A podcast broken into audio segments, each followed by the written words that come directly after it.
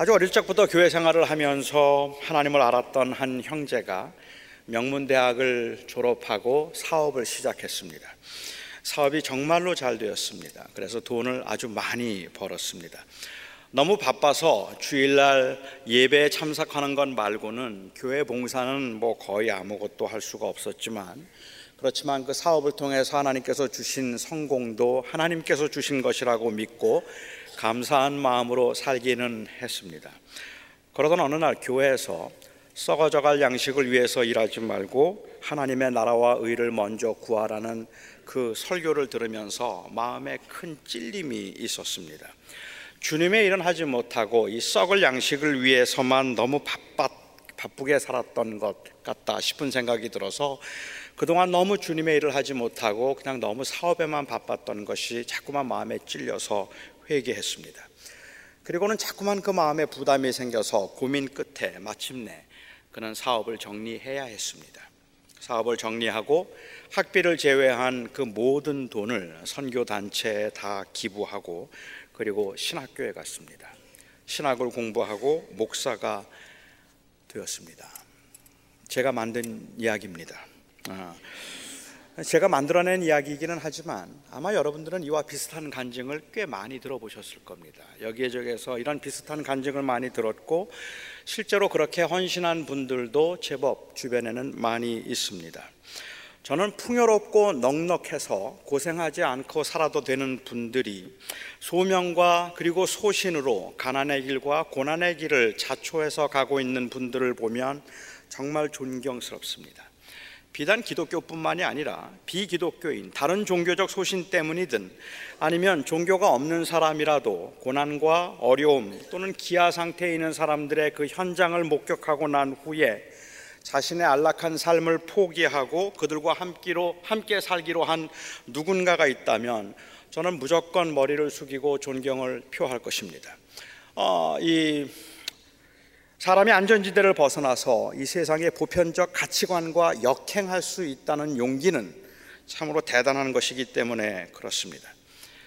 저는 그 자체는 굉장히 존경스럽고 귀하다고 생각을 하지만 앞에 말씀드린 그 사업가가 썩을 양식을 위해서 일하지 않고 주님의 일을 하기 위해서 목회의 길을 택했다는 것에 대해서는 저는 석연치 않은 부분들이 좀 있습니다.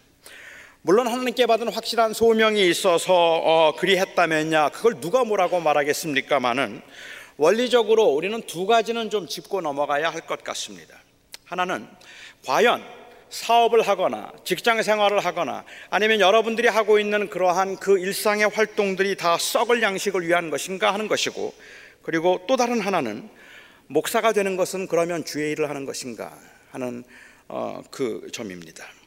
그러니까 세상에서 직업을 가지고 사는 것은 썩을 양식을 위해서 먹고 살기 위해서 하는 일들이라고 우리가 생각한다면 뭐 저는 거기에는 어느 정도 동의도 할 수 있을 거라고 생각해요. 인정할 수 있습니다. 우리가 가지고 있는 그 직업이 먹고 살기 위한 것은 틀림없는 사실이니까 그렇겠죠. 그런데 제가 가질 수 있는 갖는 의무는 무엇인가 하면 그런 목회는 아닌가 하는 겁니다. 목회는 썩을 양식을 위해서 일하는 것이 아닌가라는 의문이죠. 사람들이 세상에서 먹고 살기 위해서 하는 일들이 썩을 양식을 위해서 하는 일이라고 생각하는데 아마도 크게 일조한 말씀이 있다면 오늘 주님께서 말씀하신 바로 이 말씀이 아닐까 생각합니다. 그런데 저는 이 말씀에 너무 많은 오해가 있다고 생각을 해요. 주님이 말씀하신 썩을 양식을 위한 일이라는 건 도대체 어떤 일들을 의미하는 걸까요? 그렇다면 영생을 위한 일은 무엇이 영생을 위한 일입니까? 종교적인 일은 영생을 위한 일이고 비종교적인 일은 썩을 양식을 위한 일이라고 그렇게 우리가 말해도 괜찮을까요? 이와 같은 성과 속의 이원화가 교회를 부흥시키려고 하는 목사들의 썩을 양식을 위한 일들을 우리가 그냥 그, 그, 그 일에 일조하거나 방관했던 것은 아니라고 아닌가 우리가 한번 살펴볼 필요가 있지 않겠는가 말입니다. 예수님을 따라다니던 백성들 중에 굉장히 집요한 사람들이 있었습니다. 이들은 일순간에 어떤 감정적 고조로 주님을 왕으로 삼으려고 했던 사람들이 아니었습니다. 그냥 흥분한 사람들이 아닙니다. 이들은 오랫동안 이 왕을 기다렸던 사람들이고 현재의 폭정과 착취에 분노하던 사람들이었고 하나님의 뜻과 하나님의 때를 기다리던 경건한 사람들이었다고 우리는 짐작됩니다. 예수님만 그들과 함께 하면 되니까 제자들이 떠나는 것을 보았지만 그들은 크게 개의치 않았습니다. 그런데 갑자기 예수님이 사라졌어요. 분명히 배를 타지 않은 것을 목격했고 제자들만 배를 타는 것을 목격했는데 제자들이 와서 예수님을 데리고 간 것도 아닐 텐데 왜 어디로 가셨을까? 그들은 열심히 예수님을 찾았지만 찾을 수 없었습니다. 다음 날 그들이 배를 타고 가버나움에 가서 거기에서 예수님을 만났습니다. 아마도 밤새도록 찾아다녔다는 의미로 보아도 무방할지도 모르겠어요. 그런데 예수님께서 그들에게 그렇게 힘들게 예수님을 찾아왔던 그 무리들에게 아주 상처가 되는 말씀을 하셨습니다. 너희가 나를 찾는 까닭은 표적을 보았기 때문이 아니라 양식을 먹고 배가 불렀기 때문에 나를 따르는 것이다. 나를 찾은 것이다. 목사가 되려는 사람에게 큰 교회 목사 돼서 편하게 살려고 목사 되는 거 아니냐라고 말한다면 상처 안 되겠습니까? 그런 의도가 아닌데 말입니다. 이건 너무 억울하지 않습니까? 떡을 먹고 배불러서 주님을 찾은 거라니요. 그 사람들이 지금 떡이 먹고 싶어서 주님을 찾은 것이라니요. 이건 너무 억울한 말이 아닙니까? 가령 제가 어떤 교인의 가정을 신방했다고 한번 가정해 보죠.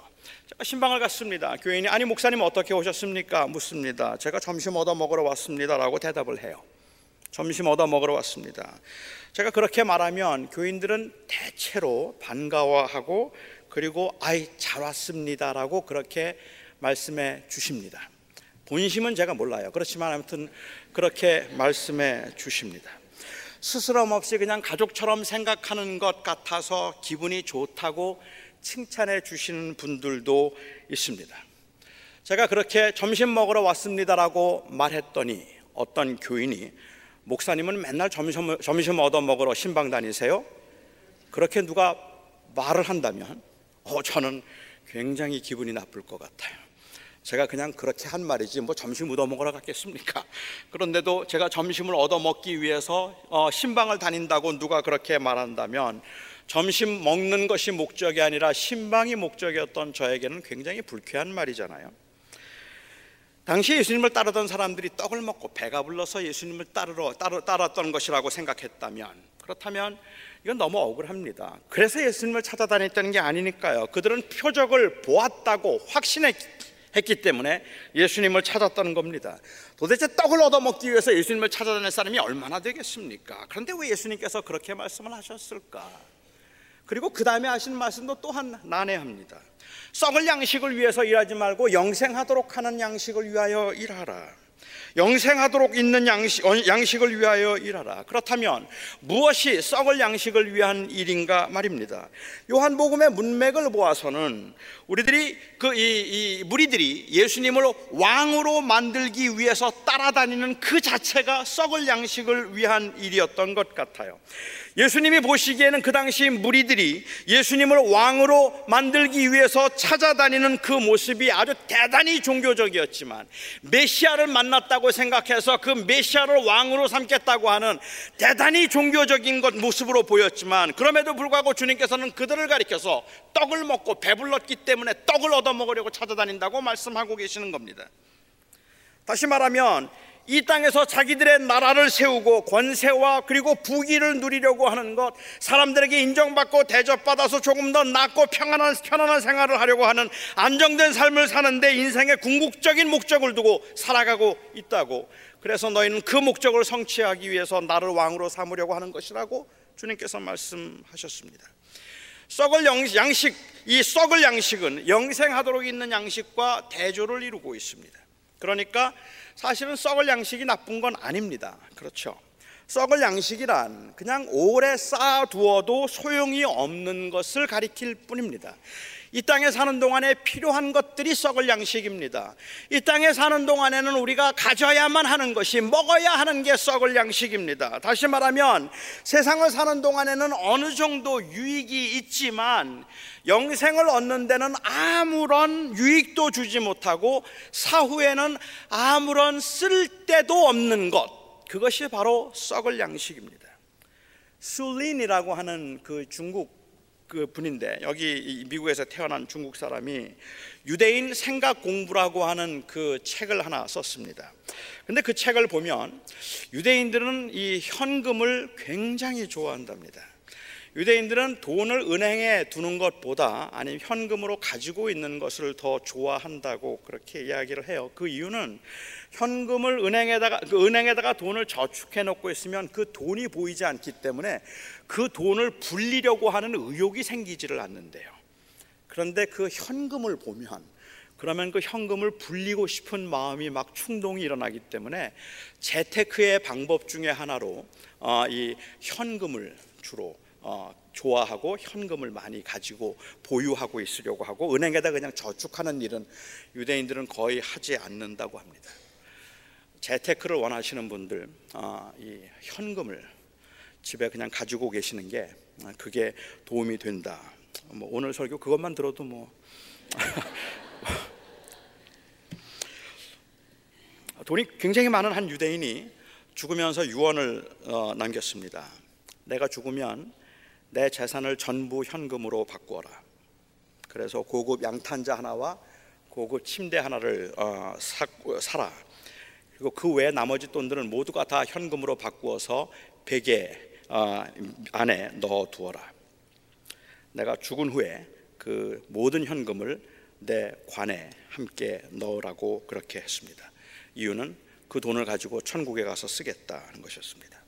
가족들은 그 유언에 따라서 그가 한 유언이니까 유언에 따라서 그의 전 재산을 현금으로 바꿔서 관 속에 넣으려고 했습니다. 그때 한 친구가 그 모습을 보고는 뭐 너무 아깝다는 생각이 들었어요. 현금을 그냥 그 관 속에 집어넣는 게. 그래서 재빨리 수표를 한 장 써서 관 속에 넣으면서 관에 누워 있는 친구에게 속삭였답니다. 여보게 친구, 현금과 똑같은 액수를 썼으니까 섭섭치 않을 걸세. 그리고는 그 수표를 넣어주고 현금을 가져갔다 그래요. 그 수표도 사실은 그 현금도 천국에서는 아무 소용이 없습니다. 그 말을 주님께서는 썩을 양식이라고 어, 표현하셨다고 저는 이해합니다. 어느 분이 제게 죽으면 썩을 뭐 육신을 위해서 뭐 육신을 뭘 그렇게 아끼느냐고 말씀을 하세요. 물론 알아요. 죽으면 썩겠지만 살아있는 동안에는 필요하니까 아껴야겠죠. 썩을 양식이란 나쁜 건 아닙니다. 그건 좋은 겁니다. 우리가 필요한 것들입니다. 하지만 분명한 것은 그것은 궁극적인 것이 될 수는 없습니다. 그러니까 썩을 양식의 한계가 있기는 하지만 궁극적인 것이 아니라면 마치 그것이 인생의 전부인 것처럼 영생은 없는 것처럼 썩을 양식의 최고의 가치를 두고 사는 것은 결코 지혜롭지가 못합니다.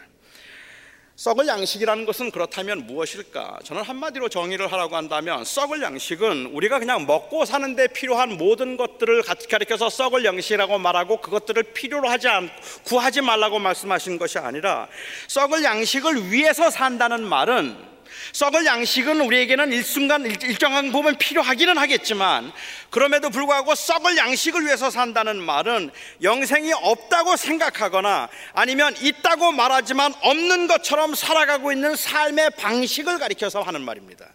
그 삶의 방식이죠. 이건 종교적인 것과 비종교적인 것으로 나눌 수 있는 것이 아닙니다. 목사는 주의 일을 하고 있고 여러분들은 세상 일을 하고 있는 게 아니라는 말입니다. 지금 제가 여기서 이렇게 설교를 하고 있는 것은 주의 일을 하고 있는 것이고 여러분들은 지난 6일 동안 세상에서 썩어져갈 육신을 위해서 썩을 양식을 위해서 살다가 일주일에 하루 주님의 일을 하기 위해서 이 자리에 모여 있는 게 아니라는 말입니다. 만약에 여러분들은 6일 동안 그 썩을 양식을 위해서 죄를 짓고 살았다고 생각하시고 그리고 오늘 거룩한 주일에 주의 일을 하기 위해서 나와서 일주일 내내 주의 일만 하고 있는 이 목사 앞에 설교를 듣고 있다고 생각을 하신다면 저는 여러분들이 웬만하면 내일은 일 안 가셨으면 좋겠어요. 어느 분이 그렇게 말씀을 기도를 하시는데 그렇게 말씀하시더라고요. 지난 6일 동안 썩을 양식, 이 썩어져갈 육신을 위해서 죄만 짓고 살다가 거룩한 주일에 오늘 하나님께 영광을 돌리며 주의 일을 하기 위해서 왔습니다. 지난 6일 동안 이 썩을 양식을 위해서 일했던 저의 죄를 용서해 주십시오. 그리고는 그 다음날 또 썩을 양식을 위해서 또 나가더라는 말입니다. 그게 세상 일이 아니라는 말이에요. 그게 썩을 양식을 위한 게 아닙니다. 저는 목사가 하는 일이 주의 일이라는 생각이 얼마나 위험한 생각인가 하는 것을 목회를 하면 할수록 뼈저리게 느낍니다. 목회가 주의 일이라는 이 생각은 욕망도 감지해내지 못하게 만들고 야망과 탐심도 얼마든지 합리화시킬 수 있게 만들어 버리기 때문에 위험합니다. 때로는 극 극도의 교만도 겸손 때로는 극도의 인내도, 때로는 그 권력의 남용도 모두가 다 썩을 양식을 위한 것이 될 수 있는데 목회를 하기 때문에 괜찮은 거라고 생각했다가 낭패를 당하는 수가 있다는 말입니다. 그 안에 욕심과 탐심이 있어서 교회 부흥이라는 목적으로 교회를 성장시키는 게 주의 일이라는 생각으로 그래서 그 욕심과 탐심에 똘똘 뭉쳐서 지극히 세속적인 야망을 가지고 목회를 하고 있음에도 불구하고 그게 주의 일인 줄 알고 있다가 나중에 주님과는 상관이 없이 그렇게 헛된 것에 빠져버리는 경우들을 얼마나 자주 우리가 목격하는가 말입니다. 영원한 생명의 관점에서 생각하지 않는다면 교회의 부흥도 썩을 양식을 위한 일입니다. 교회에서는 이 부흥이라는 이름으로 교회 성장이라는 이름으로 교인들이 마치 소모품 취급을 받고 교회 성장을 위한 수단 정도로 여겨져서 조금이라도 더 열심히 교회 봉사하고 무조건 조금이라도 더 교회 열심히 나와서 교회를 더 많이 하도록 하기 위해서 위협도 하고 얼르기도 하다가 필요가 없다 싶으면 얼굴도 안 보고 완전히 남이 되어버릴 수 있는 것 그것은 바로 썩을 양식을 위한 일이란 말입니다. 생명에 대한 관심이 없기 때문입니다. 마치 이 세상에서의 삶이 전부인, 전부인 것처럼 명생의 관점에서 소유와 신분, 사명을 살펴보지 않으면 목사들도 이 땅에서 자기의 왕국을 만드는데 혈안이 되어 있으면서도 아닌 줄 착각하고 있어서 주의 일인 줄 아니까 위험하지 않습니까? 결국은 내가 대접받자고 하는 건데 결국은 내가 편해지자고 하는 건데 결국은 말년에 내가 좀 고생하지 않고 좀 떵떵거리며 살자고 하는 건데 결국은 내가 원하는 거 하고 싶어서 사업도 하고 목회도 하고 직장 생활도 하고 있는 거라면 이게 다 썩을 양식을 위한 거라는 말입니다. 그러니까 선교나 목회가 더 귀한 하나님의 일이라고 생각이 되어서 잘 나가던 사업을 포기하고 신학교에 가서 목사가 되는 게 맞다고 생각한다면 저는 오늘 여러분들에게 할 수 있다면 여러분의 직장을 포기하고 신학교를 가든지 선교지로 가라고 그렇게 말해야 합니다. 그렇게 말하지 않는 것은 타협이고 비겁한 행위입니다. 하지만 그렇지 않습니다. 그냥 선교로 목회로 부름을 받아서 하나님의 부르심 때문에 어떤 특별한 독특한 사명의 소명에 따라서 사업보다 목회의 길을 가게 되었다고 말한다면 저는 그건 정말로 인정하겠는데 이제는 썩을 양식을 위해서 일하지 않고 영생을 위해서 일하기 위해서 직장 그만두고 목회의 길을 간다고 누가 말한다면 그건 목회의 길도 얼마든지 썩을 양식을 위한 일이 될 수 있음을 인지하지 못한 데서 비롯된 걸 겁니다. 썩을 양식을 위한 삶인가 영생을 위한 삶인가 하는 것은 무엇을 하고 있는가 하는 것으로 결정되는 것이 아니라 누구를 위해서 사는가로 결정되는 겁니다. 여러분들이 직장에서 여러분들이 가정에서 아버지로 어머니로 그리고 직장인으로서 여러분들이 살아가고 있는 그 삶은 썩을 양식을 위해서 사는 삶이고 이 교회 와서 장로로 집사로 목사로 섬기고 있는 것들이 주의 일이라고 생각을 하고 있다면 우리 모두가 다 합니다. 하지만 그 종교적인 일들 가운데 얼마나 많은 욕심과 탐욕과 그리고 얼마나 많은 비리들이 그리고 자기의 그 이 주장들이 주님과는 상관이 없는 일들이 벌어질 수 있는지를 말입니다. 주님께서는 썩을 양식을 위해서 일하지 말고 영생이 영생을 얻는 양식을 위해서 일하라고 말씀하셨습니다. 그러자 사람들이 물었습니다. 그러면 어떻게 해야 하나님의 일을 할 수 있습니까? 영생을 위한 일이 하나님의 일이라면 어떻게 해야 됩니까? 이것 우리들의 관심사이기도 합니다. 단순히 종교적인 일이 하나님의 일이 아니라면 그러면 뭐가 하나님의 일입니까? 어떻게 살란 말입니까? 주님은 다시 한번 파격적인 대답을 하셨습니다. 하나님께서 보내신 일을 믿는 것 그것이 바로 하나님의 일이니라. 하나님이 보내신 이 곧 예수를 믿는 것이 하나님의 일이라는 말씀입니다. 아마도 어떤 분은 그러니까 아, 구, 예수 그리스도를 구주로 영접하여서 믿기만 한다면 그 일이 곧 하나님의 일이라고 생각하는 분들도 계실런지 모르겠어요. 그러니까는 하나님의 일이라는 것은 결국 과거의 일입니다. 나는 옛날에 예수 그리스도를 나의 구주로 영접했기 때문에 나는 주님의 일을 이미 한 것입니다. 그리고 그 예수 그리스도를 나의 주님이라고 고백하고 지금도 살아가고 있으니까 그러니까 그 고백 때문에 나는 그 고백이 하나님의 일을 하고 있는 것이라고 생각하는 분들도 계실지 모르겠어요. 그럼 진짜 간단해집니다. 교회를 따로 할 것도 없어요. 구제도 할 것 없습니다. 선교 구태여 나갈 필요 없습니다. 그냥 예수는 그리스도시요 하나님의 아들이십니다라고 고백만 하면 그게 하나님의 일을 하는 것이 되는 겁니다. 예수님을 믿는 게 하나님의 일입니다. 그런데 저는 이 말씀이 그렇게 단순하지 않다고 생각합니다. 요한복음에 나오는 주님께서 하신 말씀의 일관성을 좀 생각해 보면 예수를 믿는다고 하는 것은 단순히 예수는 주님이십니다. 하나님의 아들이십니다라는 지적인 동의를 믿는다고 말하고 있는 것이 아니라 이제는 더 이상은 썩어질 양식을 위하여서가 아니라 영생을 위해서 사는 것을 의미합니다. 다시 말해서 내가 예수를 믿는다는 말의 의미는 지금까지는 나는 이 땅에서 사람이 살다가 죽으면 그만이고 죽은 이후에 대해서는 아무것도 아무도 알지 못한다고 생각했습니다. 제일 중요한 것은 그냥 이 땅에 사는 동안에 내가 어떻게 하면 잘 살고 잘 먹을 수 있을까 하는 것이 내 궁극적인 인생의 목적이었습니다.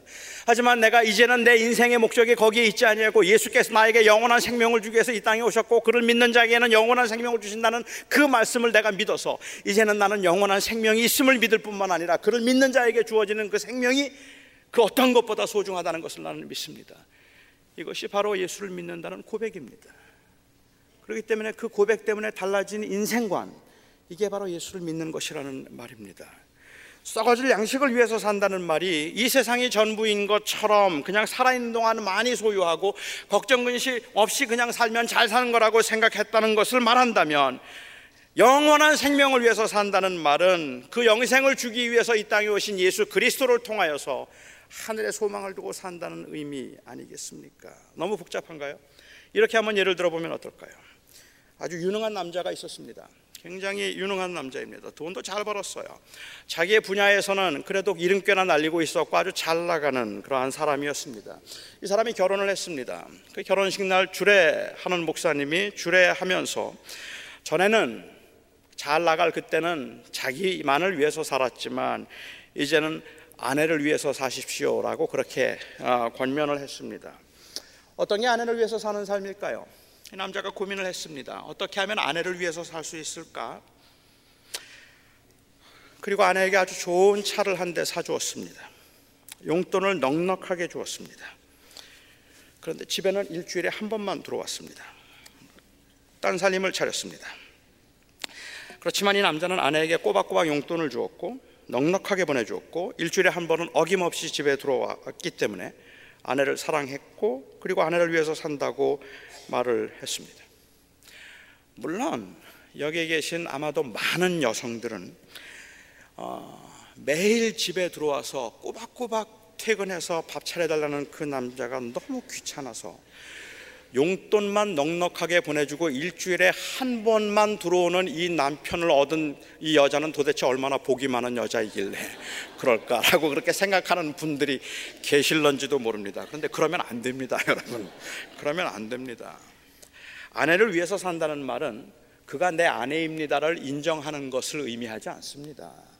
아내를 위해서 산다는 말은 아내에게 필요한 그 자동차를 주거나 용돈과 생활비를 넉넉히 주는 것을 의미하는 게 아닙니다.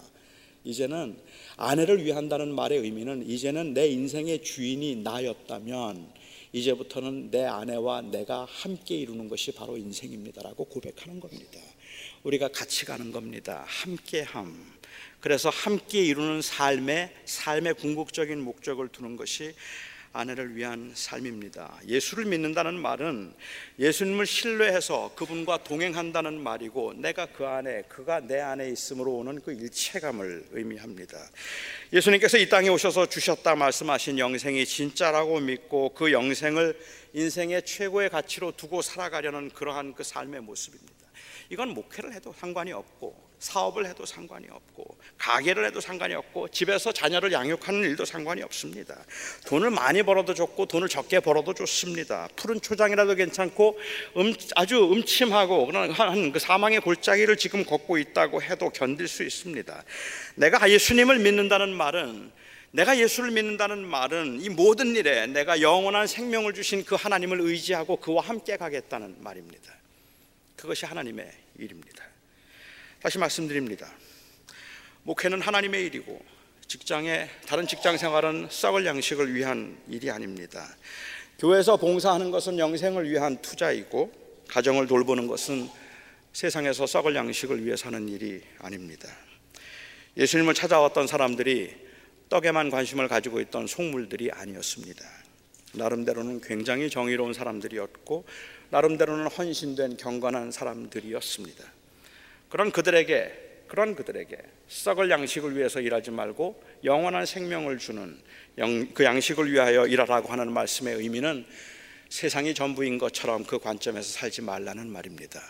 이 세상에서 얻는 것들이면 다 됐다고 생각하는 그런 관점에서 살지 말라는 말입니다. 그래서 우리가 봉사를 해도 목회를 해도 예수님을 왕으로 세우고 그 예수님을 통해서 이 땅에서 부귀 영화를 누리려고 주님을 따라다녔던 그 무리들과 같은 마음이라면 그게 썩을 양식을 위한 일이 되는 겁니다. 하지만 저는 제 말에 오해가 없었으면 좋겠습니다. 그러니까 목회를 하지 말라는 말도 아니고 목회가 소용이 없다는 말도 아닙니다. 교회 봉사는 중요하지 않다는 말이 아닙니다. 생명의 관점에서 그리고 또한 그 이 이 생명의 그 이 관심에서 살다 보면 같은 고백을 하고 있는 그 공동체인 교회의 소중함을 절감하게 되는 것이고 특히 깨어진 세상에서 고통받고 있는 사람들에게 이 말씀을 통해서 위로하고 싶은 그러한 간절한 마음은 항상 우리에게 생기는 법이니까 교회 섬긴다는 건 불가피한 일이고 중요한 일입니다. 그건 단순히 그것만 하나님의 일이라서가 아니라 그게 하나님의 일이라서가 아니라 진정으로 예수를 믿음으로 주께서 주신 그 생명을 귀하고 소중하게 여기기 때문에 그래서 그것을 귀하게 하는 것일 뿐입니다. 물론 압니다. 여러분들이 봉사하고 여러분들이 선교하는 것이 자기의 이름을 높이거나 아니면은 세상에서 대접을 받기 위해서 하는 것이라고 말한다면 그것은 예수님께서 예수님을 따라다니는 사람들에게 네가 나를 따라다니는 까닭은 나를 찾는 것은 먹고 배불렀기 때문이라고 말씀하신 것처럼 섭섭하고 억울할 겁니다. 생색내려고 하는 거 아니잖아요. 여러분들이 봉사를, 봉사를 생색내려고 했겠습니까? 여러분들이 선교를, 교회를 아끼고 공동체를 소중히 여기는 것, 그 수고 때문에 한 것이지 생색내려고 한 것이겠습니까? 목사가 그냥 다분히 부자 되기 위해서 목회하는 거겠습니까? 사람들에게 인정받고 대접받아서 잘 살고 잘 먹겠다고 그래서 목회 시작한 사람들 얼마나 되겠습니까? 그런데 동시에 그 일이 정말로 썩을 양식을 위한 일인지 아니면 영생을 위한 일인지 마음을 살피지 아니하면 언제 거기에 빠질지 모르는 게 우리들이라는 것입니다. 지금은 아니었는데 그렇게 시작하지 않았다고 하는데 나도 모르는 사이에 그렇게 되어버린 우리의 모습조차도 볼 수 없을 만큼 우리가 때로는 하나님의 나라에 관심이 없는 경우들이 허다하게 많다는 말입니다. 교회 봉사 무지하게 많이 하는데 그리고 그냥 습관적으로 아니면 의무적으로 아니 기뻐서 좋아서 열심히 하기는 하는데 그런데 우리는 가장 중요한 본질을 뭔가 잃어버린 것 같은 때가 있다는 말입니다. 샘에서 아주 시원한 물이 쏟아져 나옵니다. 콸콸콸 쏟아져 나오고 있어요. 한번 상상해 보십시오. 그리고는 그 쏟아져 나오고 있는 그 물 주변에 많은 무리들이 그 주변에 서 있습니다. 거기에 서 있는 사람들이 모두가 다 버켓 하나씩은 들고 있어요. 그 버켓을 들고는 그 샘에서 물이 쏟아져 나오고 있는 것을 보면서 그 물을 퍼서 그 샘에다가 다시 붓고 있습니다. 그 물이 쏟아져 나오면 그걸 퍼서 다시 붓고 있어요. 그러면서 한 목소리로 외칩니다. 주님께 영광을. 오직 주님께만 나는 지금 주의 일을 하고 싶습니다라고 그렇게 그것을 계속해서 그 물에다가 쏟아 붓고 있습니다. 그렇게 하다 보면 너무 힘들어서 땀이 나기도 하고 지치기도 하고 그럴 때 하지 않고 그것을 하고 하지 않고 옆에서 꾀를 부리는 사람을 보면 화가 나기도 하고 괘씸하기도 합니다. 도대체가 저 사람은 뭐가 되려고 저렇게 주의 일을 하지 않고 자기 일만 생각하는 걸까라고 생각하기도 하면서 열심히 열심히 그 물을 퍼서 그, 그 샘에 그 샘에 삶의 근원에 다시 붙고 있는 거예요. 주께서 말씀하십니다. 좀 마셔라. 좀 마셔라. 내가 주는 생명을 좀 누리라. 내가 너를 위하여 죽었나니. 내가 너에게 그 영원한 생명을 주었나니. 내게 주어진 그 삶의 현장에서 무엇을 하든 간에 내가 너의 주인이 된 것과 그로 인하여서 너에게 주는 이 생명의 가치를 좀 누리라. 그런데 현대 교인들의 모습은 그것을 누리고 있는 모습이 아니라 다 지쳐 쓰러진 모습이라는 말입니다.